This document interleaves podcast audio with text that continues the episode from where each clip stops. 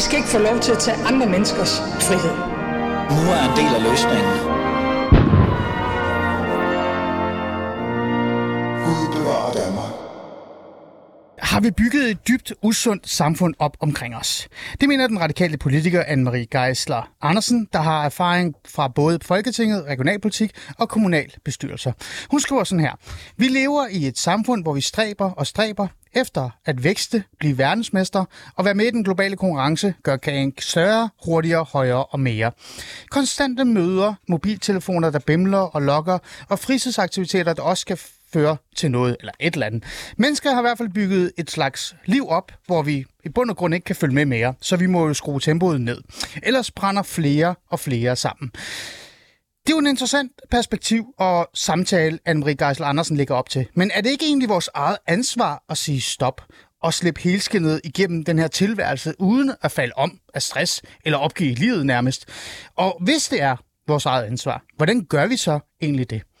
Det skal vi have lidt fokus på i dagens afsnit af Fæderlandet. I hvert fald de næste 55 minutter. Lad os komme i gang med det.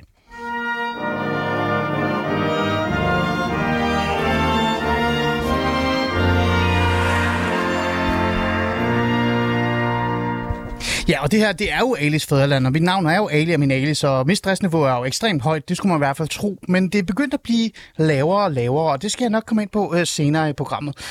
Jeg vil bare lige sige hurtigt med det samme, I er altid velkommen til at deltage i samtalen. I kan skrive ind på 92 45 99 45, 92 45 99 45, og fortæl om, hvordan jeres stressniveau er, eller hvor meget, jeg ved det ikke, mange apps I bruger, sociale platformer, medier osv. osv.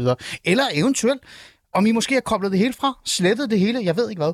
Skriv ind til os på 92 45 99 45 og deltag i samtalen. Og skal jeg nok love at læse dem op, eller eventuelt ringe jer op.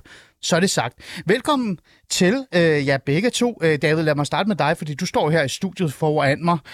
David Madsen, psykolog og stifter af Dansk Behandling for Computerspil og Onlineafhængighed. Uafhængighed, ja. Afhængighed og uafhængighed, noget den stil. Ja. David, bare lige sæt lige nogle ord på, lige kort, hvad det egentlig er. Altså det her med dansk behandling for computerspil og online afhængighed.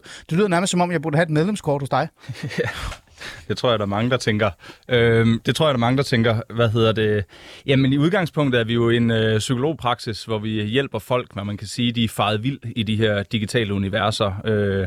Forstået på den måde, at det digitale på en eller anden måde er blevet invaliderende i forhold til det liv, de egentlig ønsker.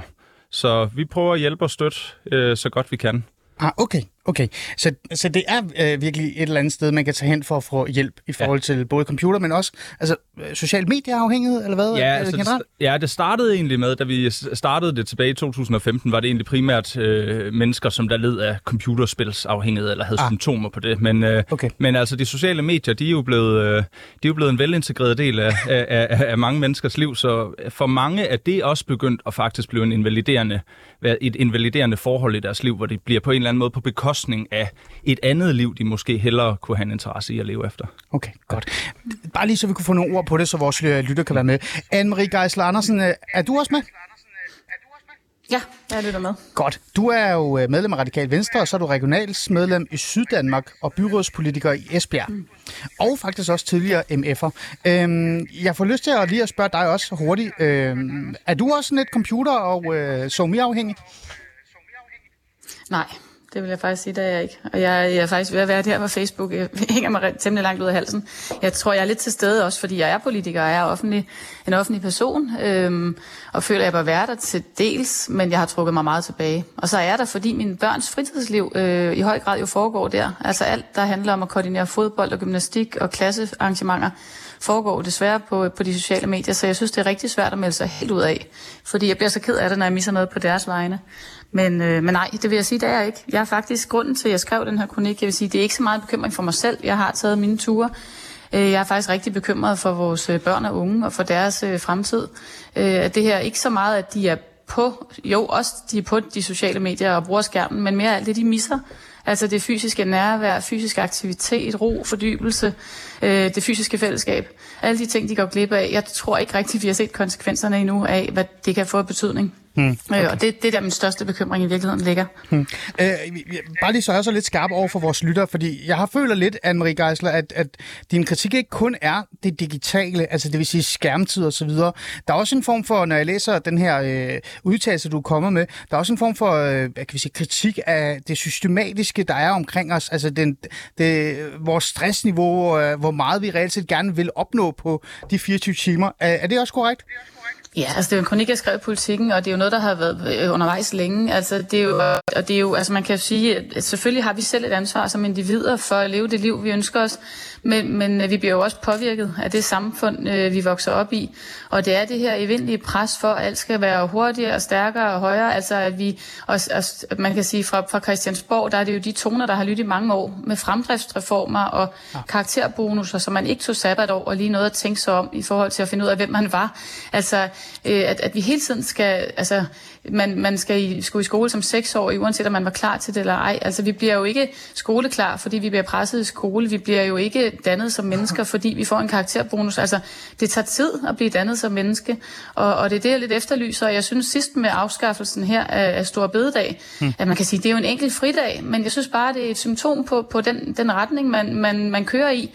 Jeg tror ikke på, at de unge efterspørger, at vi får et øget udbud af arbejdskraft her midlertidigt. Altså snarere tværtimod, så tror jeg faktisk rigtig mange mennesker efterhånden efterspørger flere pauser, både i hverdagen, men også kollektive pauser, hvor vi kan steppe lidt ud af det samfund, som hele tiden kører med fuld fart frem, og kan være sammen, kan være nærværende med vores familievenner. Godt.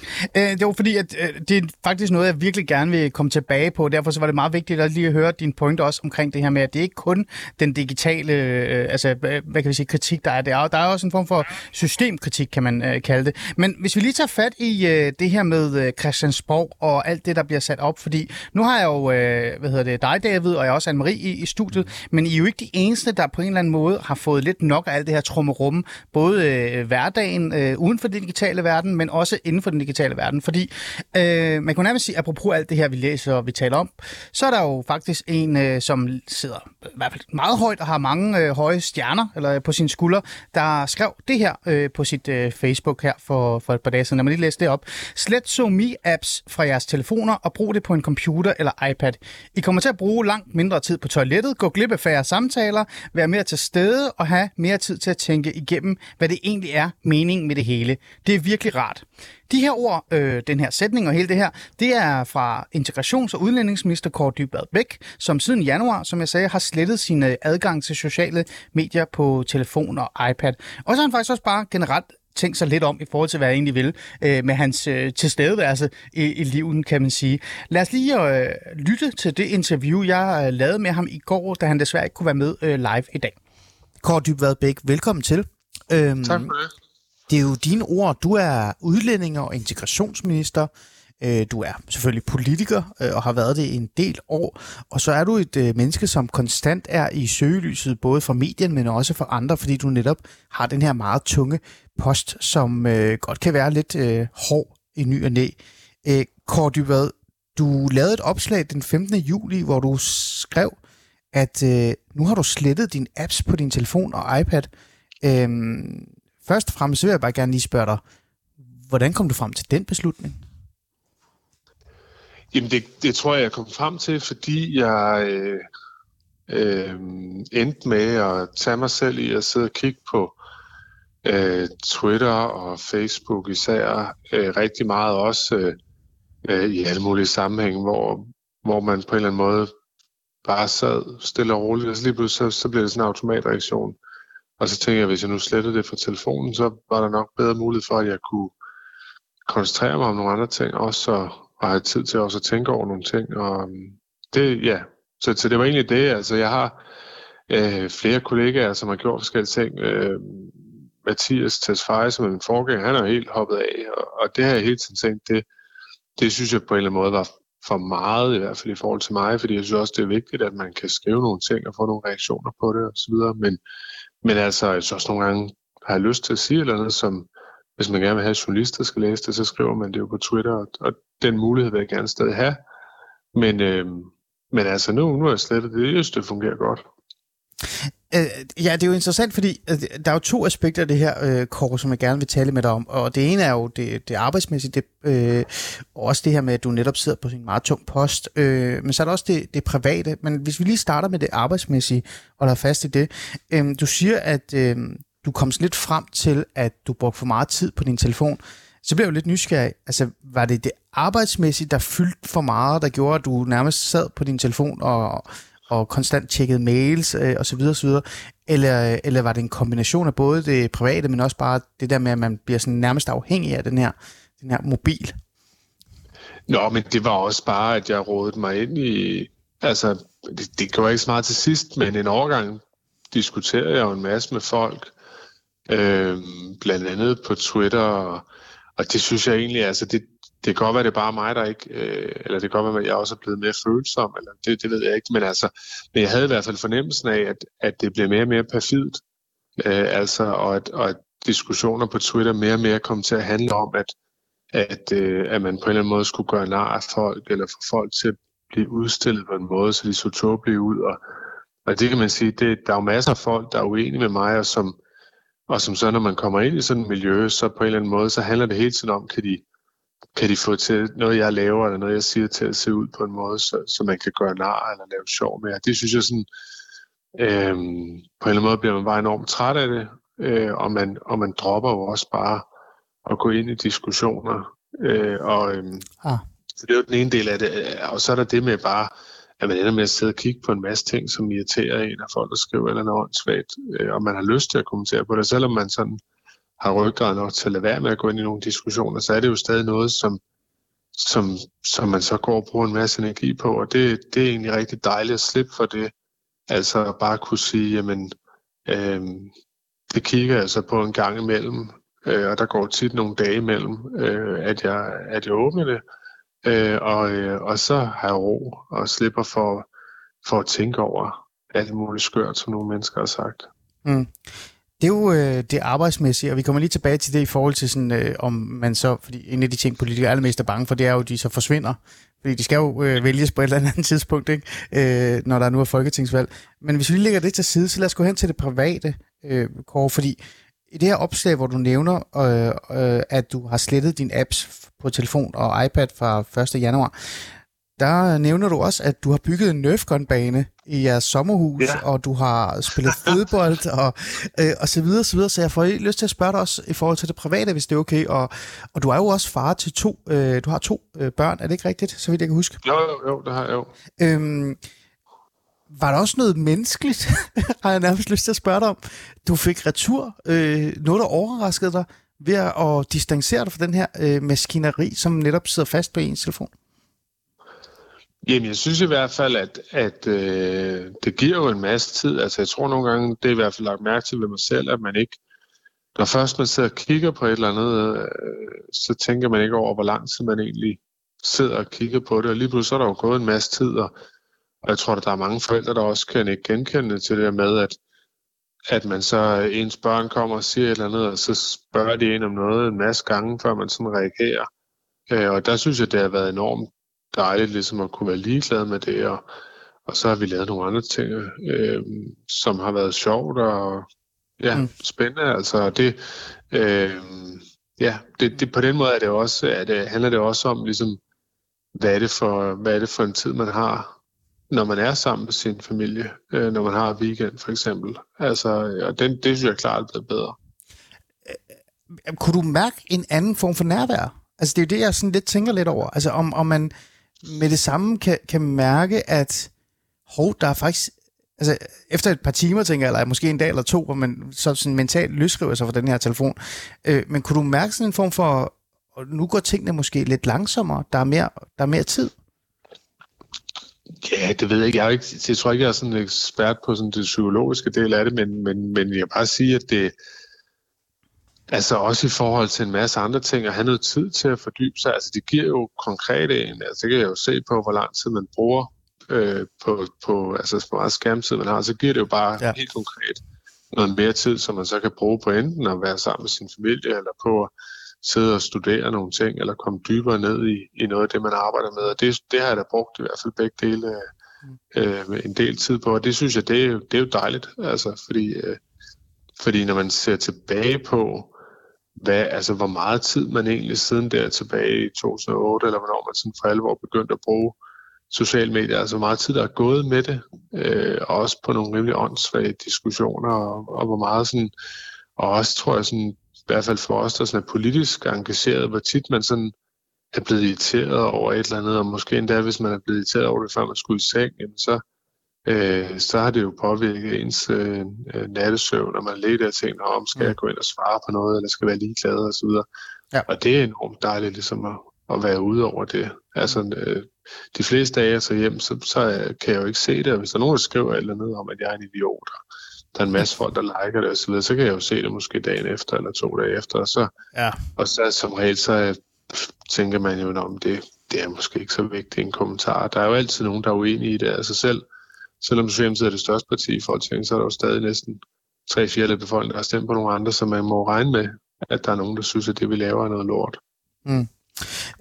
Det giver selvfølgelig god mening. Kåre, jeg bliver nysgerrig. Kan du huske, hvor mange timer du er oppe på din skærmtid egentlig? Jamen, det var ikke... Jeg tror aldrig, jeg var en af dem, der havde mest, men der er jo både den tid, du kigger ned i den skærm, men der er også den tid, du så går og tænker over. Ja. Et eller andet, hvis der er nogen, der har skrevet et eller andet, man synes er åndsfældt, så går man og tænker over argumenter om det, og skulle man gå ind, og nogle gange kommer til at skrive et eller andet. Ja, selvfølgelig. Så sidder man og venter på, hvad svarer folk, og så sidder man og bliver irriteret over det, og vil gerne, og jeg mener bare, jeg vil sige, i hvert fald på udlændingediskussioner, der kan jeg ikke huske en eneste diskussion, hvor der er kommet noget godt ud af det. Jeg synes, på nogle andre, på andre sådan politiske diskussioner, kan der godt have været noget, hvor jeg på en eller anden måde er blevet klogere, eller hvor der har været... hvor man på en eller anden måde har fået en bedre forståelse af nogle andre menneskers argumenter, men når det handler om udlændingepolitik, så jeg kan ikke huske en eneste af de diskussioner, jeg er blevet tagget i, eller selv har deltaget i, hvor jeg på en eller anden måde bagefter sagde, det var sgu dejligt egentlig lige at diskutere med en eller anden, det kan være en forsker, der har skrevet et eller andet perfidt om mit arbejde, eller en anden en. Det går altid, folk bliver altid mere hissige, at man diskuterer med dem, uanset hvor og sådan måde, jeg føler, at jeg prøver at være, og så giver det jo heller ingen mening. Nej, og så kommer der selvfølgelig, det er jo så bare ekstra timer på det. Kåre, hvis vi går tilbage til det private, så er du jo nu så netop minister, og du er meget ude derude af, og du får netop også meget ros og kritik og så videre på sociale medier, som du så i gamle dage, kan man sige, skulle forholde dig til. Men hvis man kigger på det private, og den gennemsnitlige dansker, for eksempel far til 2, så er der også rigtig mange, der er fanget af deres mobiltelefoner. Tidsrøverne er så noget andet. Det kan være TikTok, eller Facebook, eller Instagram osv. Nu spørger jeg dig sådan, tror du, det er sundt for os alle sammen? Nu har du jo gjort det, så du har også dine erfaringer. Tror du, det er sundt for os, at vi måske lægger de her ting fra os?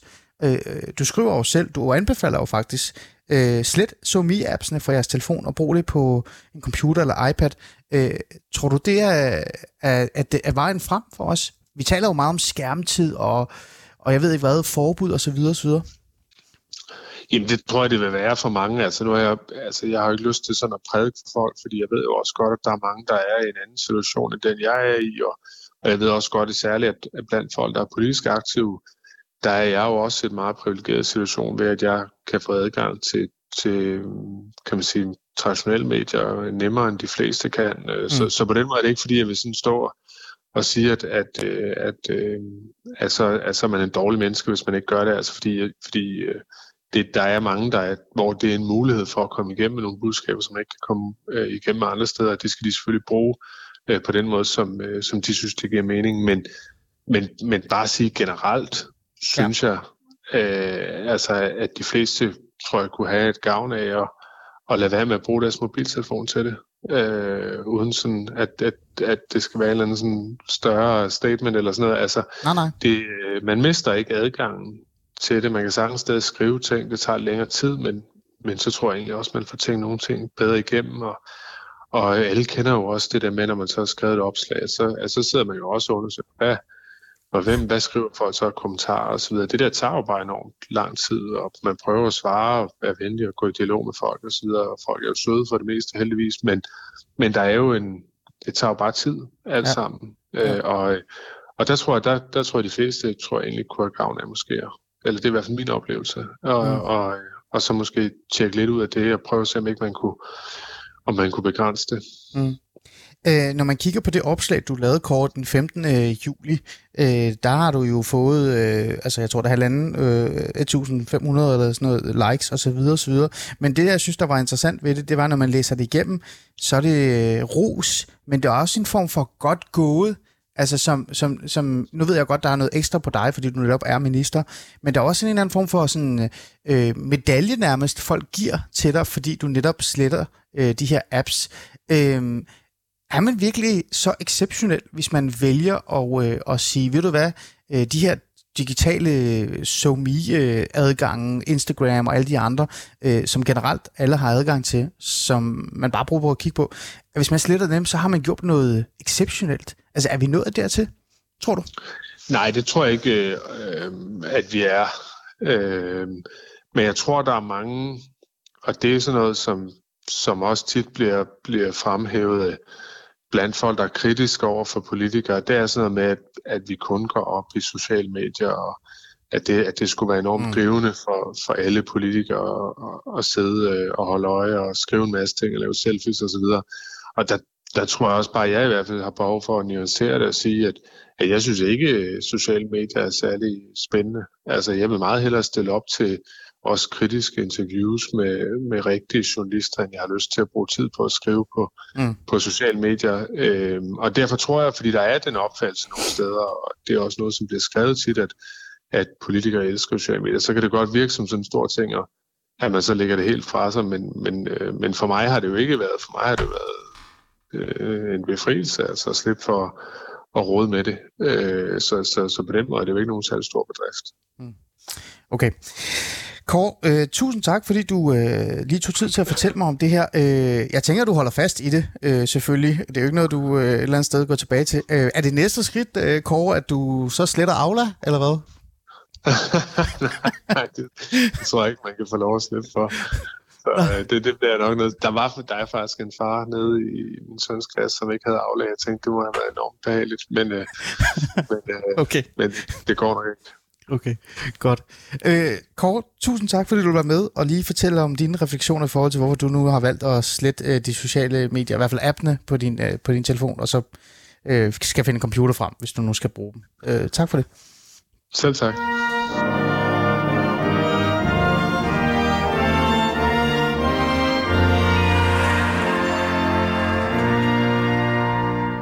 I lytter til Alice Føderland, og mit navn er som altid Ali Aminali, og i dag handler det både om skærmtid og om den stress, vores sociale platforme, sociale medier, kan man kalde det, udsætter os for vores telefon, men også en form for systemkritik, eller reelt set bare en kritik af vores hverdag, af vores liv, hvor det lige pludselig det hele handler om vækst, velstand, men også bare konstant, bedre, hurtigere og stærkere. Jeg har David Madsen, psykolog, stifter af Dansk Behandling for Computerspil- og Onlineafhængighed i studiet, så har jeg lige interviewet Kåre Dybvad Bek, så i går var det nemlig omkring det her med afhængighed, men også at slette sine sociale medier og være bevidst omkring, hvilken stressniveau man nærmest udsætter sig selv for. Og så har jeg også dig, Anne-Marie Geisler Andersen, i studiet.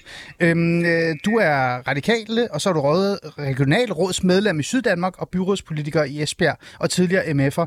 Og jeg får lyst til at starte med at spørge dig, Anne-Marie Geisler, kan du genkende noget af det her, som Kåre Dybvad Bek er inde på, både i forhold til det med at være politiker og være online, men også bare som menneske? Ja, det kan jeg sagtens. Jeg synes, det er enormt tiltrængt og befriende, at toppolitikere som Kåre stiller sig frem. Jeg synes, det var en meget fin måde, han gjorde det på, og vælge den retning. Jeg synes, det er tiltrængt. Jeg kan genkende, nu har Kåre valgt at lægge sin app over på, eller bare bruge den på computeren. Jeg kan huske, dengang jeg sad i Folketinget, det er jo over 10 år siden, der gik jeg ned til vores serviceafdeling og spurgte om de der små røde ting, der kom op, altså notifikationer, om jeg ikke kunne blive fri for dem, fordi jeg synes, det var enormt forstyrrende. Fordi jeg synes, det er jo lidt en parallelt til det, Kåre beskriver, det er jo det der med, at man ikke er på hele tiden. Og for mig har det egentlig været løsningen, det med, at jeg selv skal gå ind på min mail, før at de popper op. Altså, jeg får ikke notifikationer for noget som helst. Jeg misser også noget engang mellem os på Aula, fordi jeg heller ikke vil have Aula-notifikationer, mens jeg sidder og fordyber mig i mit arbejde.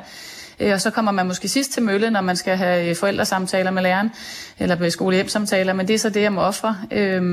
Men det er jo så min måde at gøre det på, og det er jo meget det her med, at det mobilen gør, det er jo det, at vi har det med os hele tiden. Vi har jo 1 million postkasser på os i virkeligheden hele tiden. Og prøv at forestille sig, at man skulle løbe ud til sin egen postkasse 200 gange i døgnet, eller 1000, eller hvad folk, hvor tit man nu tjekker forskellige digitale postkasser og indbakker. Altså det ville jo være helt utænkeligt. Og det er jo det der, altså det er jo en af de ting, der gør så stor en forskel i vores liv, at vi hele tiden er på. Så kan jeg genkende også det, han skriver med, at man kan ligge om aftenen og skulle sætte et vækkeur eller et eller andet på telefonen, og så dukker der et eller andet op. Og skal man forholde sig til det? Jeg kan huske en periode, hvor jeg havde det lidt svært her i byrådet. Der var det et hårdt arbejdsmiljø, og alle de der personangreb.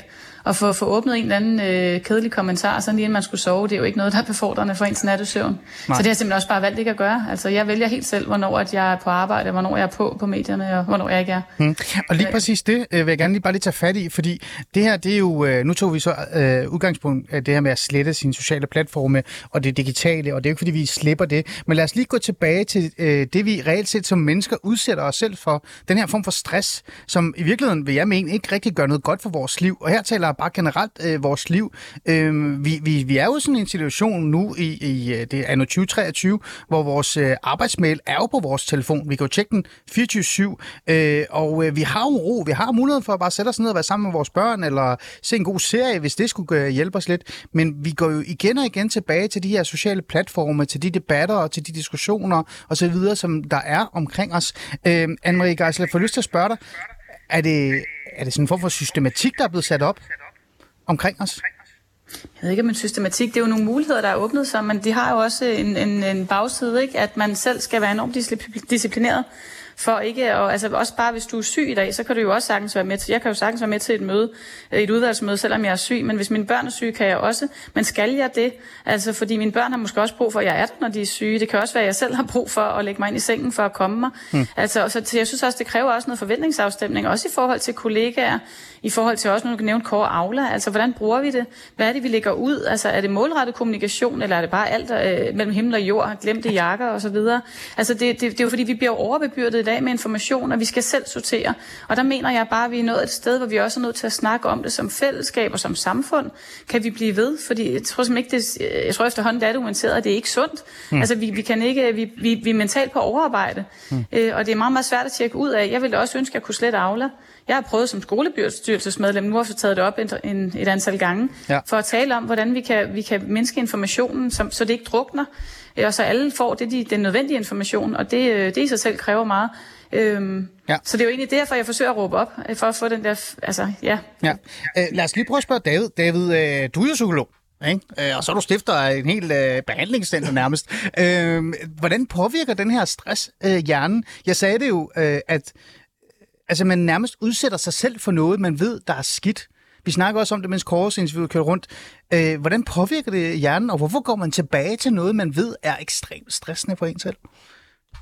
Ja, så man kan jo måske diskutere, hvorvidt vi selv er fuldstændig herre over at få de her stressende inputs. Altså, vi har jo at gøre med en tech-industri, som efterhånden er blevet ret sofistikeret og er ret dygtige til at, manipulere med vores adfærd. Og en af de måder, som tech-industrien jo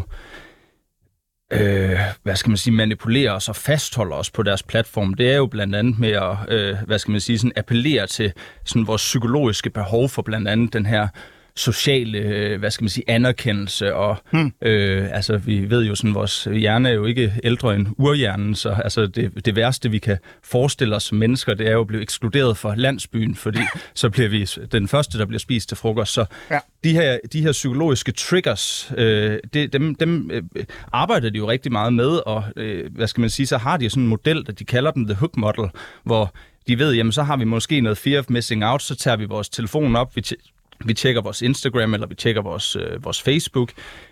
Her der er det jo så algoritmisk bestemt, hvad det er, vi bliver eksponeret for. Når vi så sidder med de her, notifikationer og de her, kommentarer, der ved vi også, at de mere sådan følelsesfremkaldende kommentarer, det er dem, der får det største reach, så vi bliver også derfor eksponeret oftere for, lidt mere hadfulde og så videre. Ja.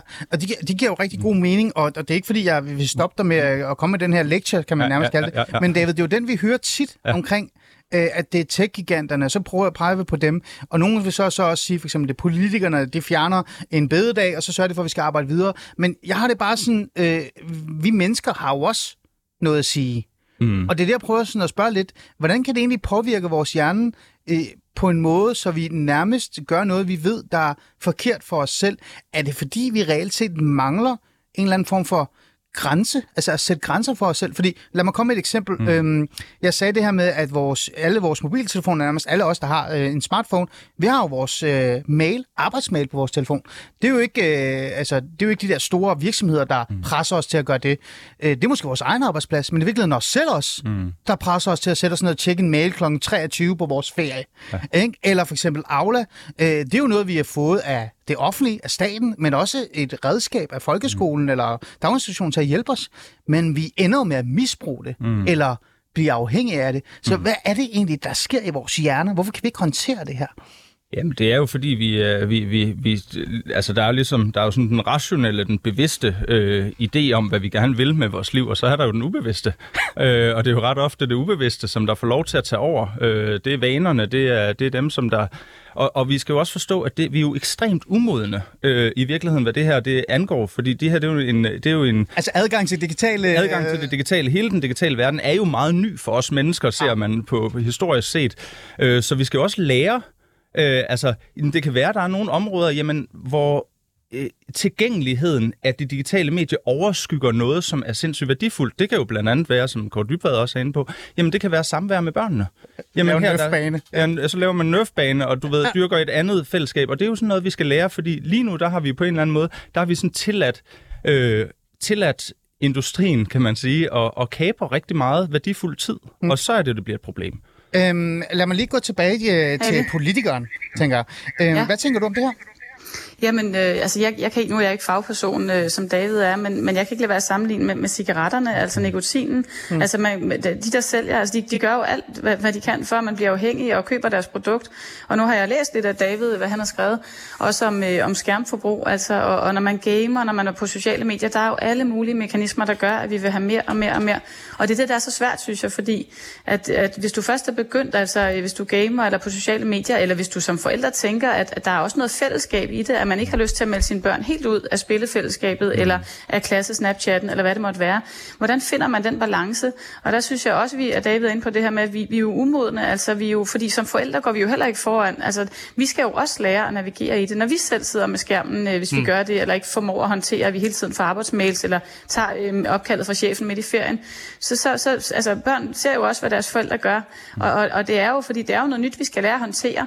Og hvis man går tilbage til Aula, når jeg i skolebestyrelsen siger, at kunne vi ikke snakke om, hvordan vi for eksempel bruger den del af det digitale, så er der mange, der vil sige, jamen det er jo bare et redskab, det er jo som det er. Men det vil jeg bare våge at påstå, at det kan jo bruges på forskellige vis, og der bliver vi også nødt til at gøre, hvad vi kan for at forholde os til, hvordan vi bruger de her ting, så vi ikke overloader hinanden med mere end højst nødvendigt. Men så får jeg lyst til at stille dig et spørgsmål, Anne-Marie, fordi du er jo netop byrådspolitiker i Esbjerg, du er tidligere MF'er, og så er du også regionalrådsmedlem i Syddanmark. Som land, lad mig lige sætte det lidt op, som land, altså Danmark, vi er jo nærmest blevet sådan en digital mastodont. Vi går jo meget foran i forhold til at udvikle digitale muligheder til vores borgere. Vi vil gerne være digitale, smarte, nemme og simple. Alt er jo sådan nærmest online på en måde. Og det er jo noget, politikere, lokalpolitikere og region også presser ned op over os, fordi det netop giver mening, det er nemt. Men er det måske på tide som politikere, men også som samfund, at begynde at være sådan lidt mere kritisk, men faktisk også fjerne noget af det her adgangen, fordi det er der er for meget af det. Jamen, det er jo det, jeg synes, det er. Altså, det er jo derfor, jeg har skrevet min kronik. Det er jo for at forsøge at råbe op. Jeg har også sendt den til min folketingsgruppe, som også ved, jeg har kigget på den. Og synes, det var interessant. Altså, at vi er nødt til også at vågne op helt, altså på højeste niveau, fordi vi kan gøre rigtig meget selv, men vi er jo del af et samfund. Og det er jo svært, hvis de her ting er så tilgængelige, og alle andre bruger dem. Altså, man bliver forventet også at være tilgængelig. Altså, bare der er jo også digitale postkasser, og der er flere af dem, og der er aflast. Der er jo masser af offentlige steder, man også skal være på hele tiden, ikke? Ja. Og man forventes at gå ind og tjekke de ting, og er man på en eller anden ydelse, skal man også hele tiden følge med. Så jeg mener, at vi er nødt til som samfund at vågne op og tænke over, hvad det gør ved folks, altså den mentale sundhed. at BNP er en ting, at vi hele tiden udvikler og driver samfundet frem, men i mine øjne, så er der noget, der burde være endnu vigtigere, og det er menneskers trivsel, altså den mentale sundhed. At det ikke bare, at mennesker ikke bare bliver et middel til at komme hurtigt muligt ud på arbejdsmarkedet og kunne bidrage til at øge væksten, men at vi ser mennesker som et mål i sig selv. Og jeg tror simpelthen, vi er nået et sted, hvor vi også er nødt til at kigge på de bagsider, som der også er det digitale. Ja. Anne-Marie, jeg får lyst til at stille det her spørgsmål, selvom du selv virker som om tager noget af ansvaret. Er det egentlig politikernes ansvar? Altså er det dem, der er medansvarlige til, at vi er blevet så digitale, at vi nærmest ikke kan følge med mere? Eller er det sådan samfundets ansvar? Er det også alle sammen, der burde gå forrest? Jamen, det er jo en udvikling over hele verden. Det er jo ikke noget, det er jo svært at sætte sig fuldstændig ud over. Men jeg mener, vi bør tage ansvar på alle niveauer. Altså, hvor vi, hvad vi kan. Og også i klassen, i fællesskabet, tale om, hvordan er vores børn sammen. Altså, fordi hvis du er den eneste, der hiver dit barn ud af et spillefællesskab eller af klassesnapchatten, jamen, så kan det få stor betydning, også for det barn i forhold til, David også siger, det at man vil gerne være en del af fællesskabet. Men hvordan skaber vi sunde fællesskaber? Og der mener jeg også, jo mere viden også vi får om, hvad betyder det her vores mentale velbefindende? Altså det, forhåbentlig kan det også gøre, at vi begynder at reagere på det. Og jeg ved godt, at det er svært at sige en til en, at når du sidder foran skærmen, så betyder det det og det. Men der er jo ikke nogen tvivl om, at alt det, man misser, hvis man sidder rigtig meget foran sin skærm, at det kan have stor betydning for vores børn og unge. Ja. At de ikke får så rørt, at de ikke er nærværende sammen med andre, at de ikke lærer afkode andre menneskers mimik. Altså at alt foregår bag en skærm, det.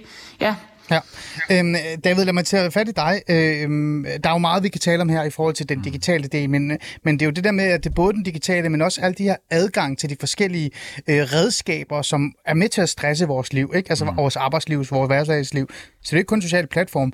Jeg får lyst til at komme med et lille eksempel, jeg gerne vil tale med dig om, i forhold til det her med at afdigitalisere vores offentlige liv i virkeligheden, eller bare vores liv. Vi kommer tilbage til Aula og de andre.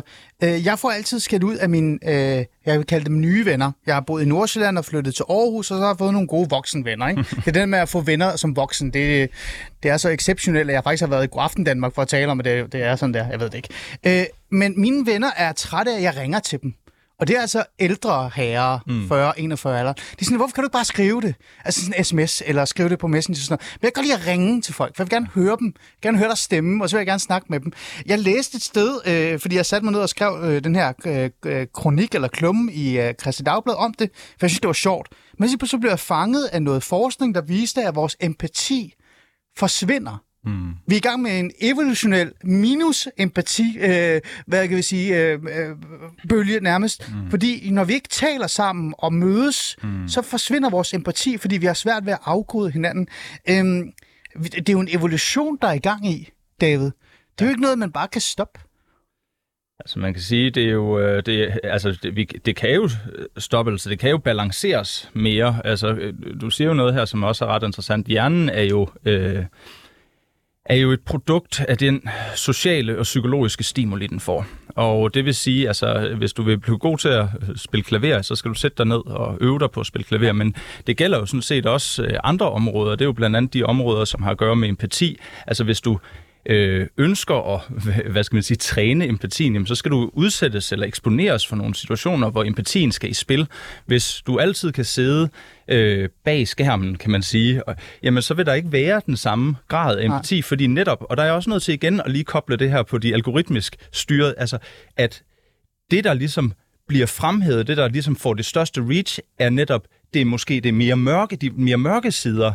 Så det er ikke de empatiske sider. Vi ser ikke, vi sidder jo ikke og bliver eksponeret for den her lille blomst, der blomster op og bliver til en smuk rose. Vi ser jo nærmere altså voldsporno og bilcrashes og men det er jo det, der så er mit problem i det her.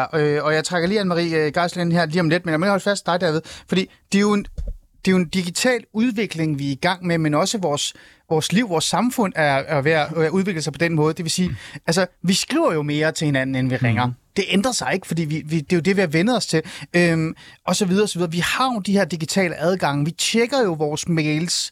Anne-Marie Geisler og nogle andre politikere for os har også sagt, nu skal vi tage ansvar. Jeg synes også, vi skal tage ansvar. Men det er jo, nu siger jeg det til dig, det er jo fuldstændig ligegyldigt, hvis de her adgange er til stede. Hvis der er ikke nogen virksomheder, der siger, ved du hvad, efter 4:00, så kan du ikke komme ind på din mail, for vi har digitalt lukket ned for adgang til din mail.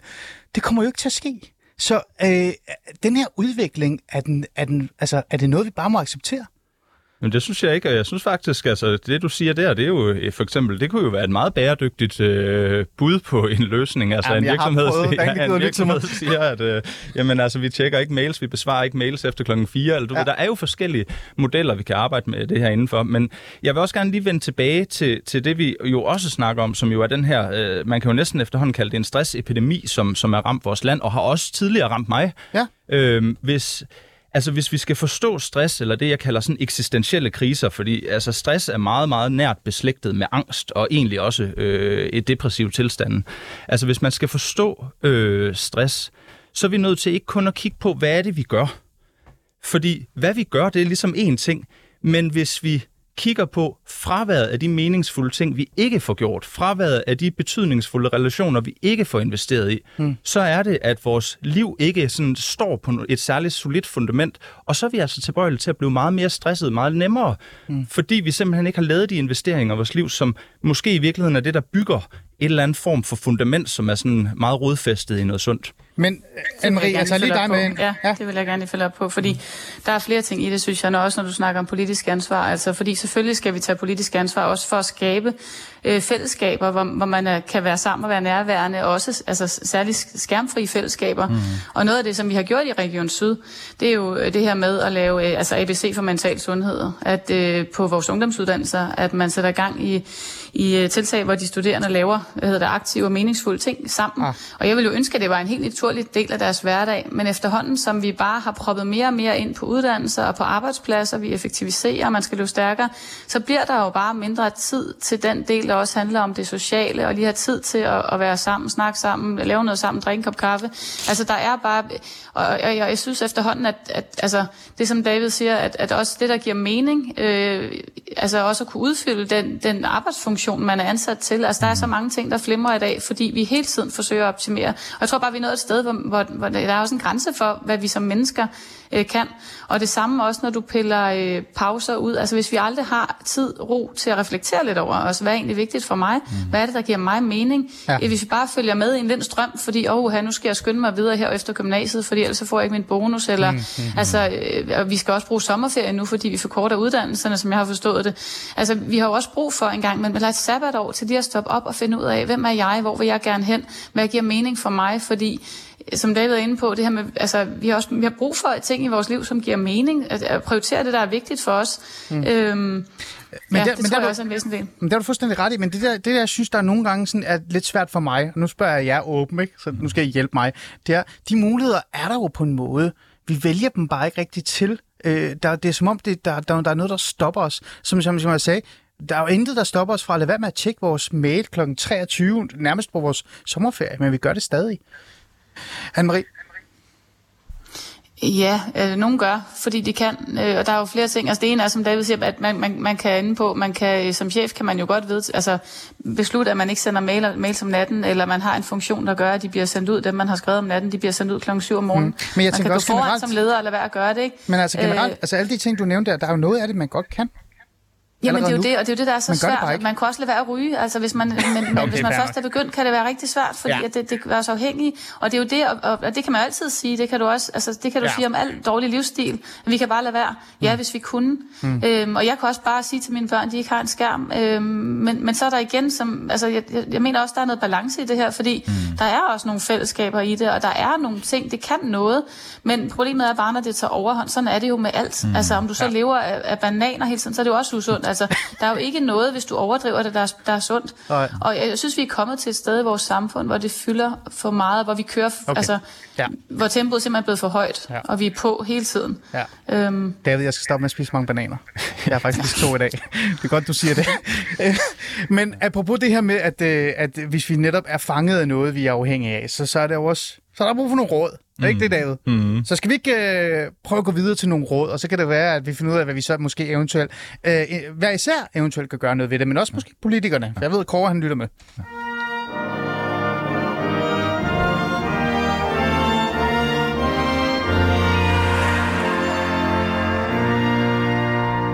Nå, I lytter stadig til Fæderlandet, og vi er stadig på vores sociale platform indtil videre, men det handler jo netop om det her med vores liv, der er fanget og præget af ekstremt meget stress, både på grund af vores digitale adgang til alt, men også os selv, altså hvor vi selv på en eller anden måde tager et ansvar og nærmest kaster os ind i det her stressniveau, i stedet for at løbe fra det. Og apropos det der med at løbe fra det, David, så er det jo netop det, vi skal tale om nu, fordi hvordan kan man egentlig gøre det? Du har jo nogle forslag. Lad os sige det på den måde. Jeg har skrevet dem ned, men jeg har dem også her foran mig i Politiken af alle aviser overhovedet. Jeg læser jo aldrig Politiken. Det er jo noget, jeg har lovet mig selv aldrig at gøre, men jeg bliver nødt til at gøre det i dag. Det første råd, du har, det er tænk dig om. Mm. Det er jo nemt, ikke? Hvad mener du? Jamen, altså, man er jo nødt til at forstå et problem i kraft af, at der er noget vigtigt. Hvis der ikke er noget vigtigt, så er der heller ikke noget problem, så er det i bedste fald ligegyldigt. Så det vi skal sætte os ned og gøre, og det vi skal gøre kontinuerligt, det er i virkeligheden at finde ud af, hvad er det egentlig, der betyder noget for mig? Som familie, som far, som mor, hvad er det egentlig for en far, jeg egentlig ønsker at være? Er det en far, der kommer hjem fra... Det er jo en essentiel krise, jeg skal i gang i nu. Det er en eksistentiel. Altså det her det er et eksistentielt problem, fordi det her det handler om vores tid, og vores tid er i sidste ende også vores liv. Ja. Så det bliver jo eksistentielt. Altså, og hvis vi er den her, du ved, der kommer hjem efter en lang dag, du ved, og egentlig har et ønske om at sætte sig med sine børn, og ikke gør det alligevel, fordi vi ender med at sidde og tjekke vores Twitter-profil. Mm. Jamen altså, så kommer der jo et gap mellem det liv, vi ønsker, og det liv, vi reelt set lever. Og det er jo der, hvor problemet opstår. Okay. Så er det meget godt, du har skrevet som nummer 1, fordi det er der, vi kan starte. Ja. Så er der hold mobilen på afstand. Læg bevidst telefonen langt væk fra dig. Mm. Jeg tror, der er nogen, der har prøvet det før gennem tiden, men det er nok ikke hjulpet. Sæt nogle ord på det. Jamen altså, det er jo i virkeligheden, det tapper jo ind i den her tilgængelighed. Altså vi ved, hvis man skal tage rygning, vi ved, at det stresser en ryger meget mere og ikke skulle ryge, samtidig med at have en pakke smøger på sig. Ah. Altså det er jo det samme princip, der i virkeligheden gør sig gældende her. Hvis den er på dig, jamen, så er du mere tilbøjelig til at tage den op, og når det er, du tager den op, så bliver du indrulleret i de her varierede belønninger, og så kommer du til at sidde der i meget længere tid, end du egentlig ønsker. Mm. Så tilgængelighed er helt klart en del af nøglen. Altså få den lidt ud af de livsdomæner, kan man sige, hvor den egentlig ikke skal være. Okay. Mobilen ud af soveværelset. Det lyder nærmest som det der, jeg engang hørte, at du ikke skal have et fjernsyn i soveværelset. Det er jo det sexforhold, eller et eller andet. Prøv mobilen ud af soveværelset, hvad er det? Fortæl. Jamen altså igen, det er jo også blevet italesat her, det her med, at man skal lige sætte sit vækkeur, og så ser man lige en lille notifikation, Bliver man ført ind i sådan en algoritmestyret, og man bliver bombarderet med alt muligt. Ja. Så køb et analogt vækkeur, og så få den telefon ud, vores søvn, det fylder måske kun en tredjedel af vores liv, men den betydning, søvnen har for de resterende 2/3, den skal vi ikke underkende. Jeg læser lige op. Køb en bog, dyrk noget elskov, jeg elsker, du kalder det elskov, til for alt andet er bedre end mobilens blå lys, og dopaminstimulerende effekter. Ja. Det er jo nærmest. Det kunne være en t-shirt. Det kunne være en t-shirt. Nummer 4, have fokus på det, du laver, når du gør det. Det lyder også meget sådan noget Freud noget. Hvad er det for noget? Jamen altså, der er jo i virkeligheden et meget godt slogan, som jeg kan ikke huske, om det er Trafikstyrelsen. Altså, kør bil, når du kører bil. Altså, når du er sammen med dine børn, altså, så vid, at det, som de jo i virkeligheden ønsker for dig, det er jo ikke, at du er på en eller anden måde. De ønsker jo bare, at du er der med dem. Og hvis du står, og det ved vi jo fra rapporter fra Børns Vilkår, at 69% af forældre har stået med deres mobiltelefon, mens de har stået og gynget deres barn på legepladsen. Okay. Altså, så vi er jo ude i sådan en, du ved... Altså, jeg er en af dem. Eller, nogle gange, ja. Vær med dine børn, når du er med dine børn. Mm-hmm. Vær på dit arbejde. Dyrk dit arbejde. Fordyb dig i dit arbejde. Lad være med at lade dig forstyrre af det her. Så gør det, du gør, og prøv at se, om du kan... Ja. Der er en ting, jeg synes, der er sjovt ved det her, det er det der med, have fokus på det, du laver, når du gør det. Jeg læste et eller andet sted, jeg kan ikke huske, hvor fanden det var, det var en amerikansk eller et eller andet forskningsprojekt, der viste, at den nye generation har svært ved at se lange film, fordi de har vendt sig til de der 1, 2, 3, 15 minutter, eller at de reelt set kan spole, fordi det hele er stream. Så en af de store problemer, de har, det er at koncentrere sig og se en film eller en dokumentar, der varer længere end 55 minutter, fordi de er vant til at kunne spole eller slukke. Det er jo sådan noget, der vi er ude i.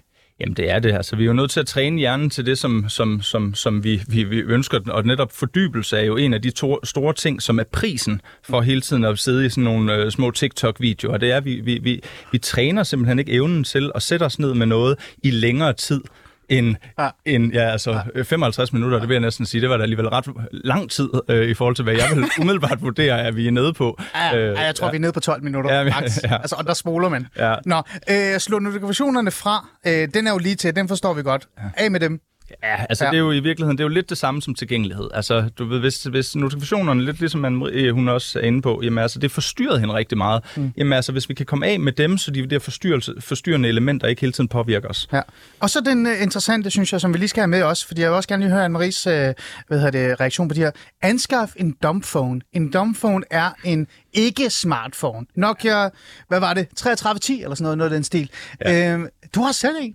Jeg har selv en. Altså, jeg har gjort det, og det er jo ikke, fordi jeg siger, at alle skal gøre det, men jeg siger, at det fungerer rigtig godt for mig. Altså, jeg har jo min arbejdstelefon top of the line inden for smartphone-telefoni. Jeg har LinkedIn, jeg har alle de her stressende applikationer.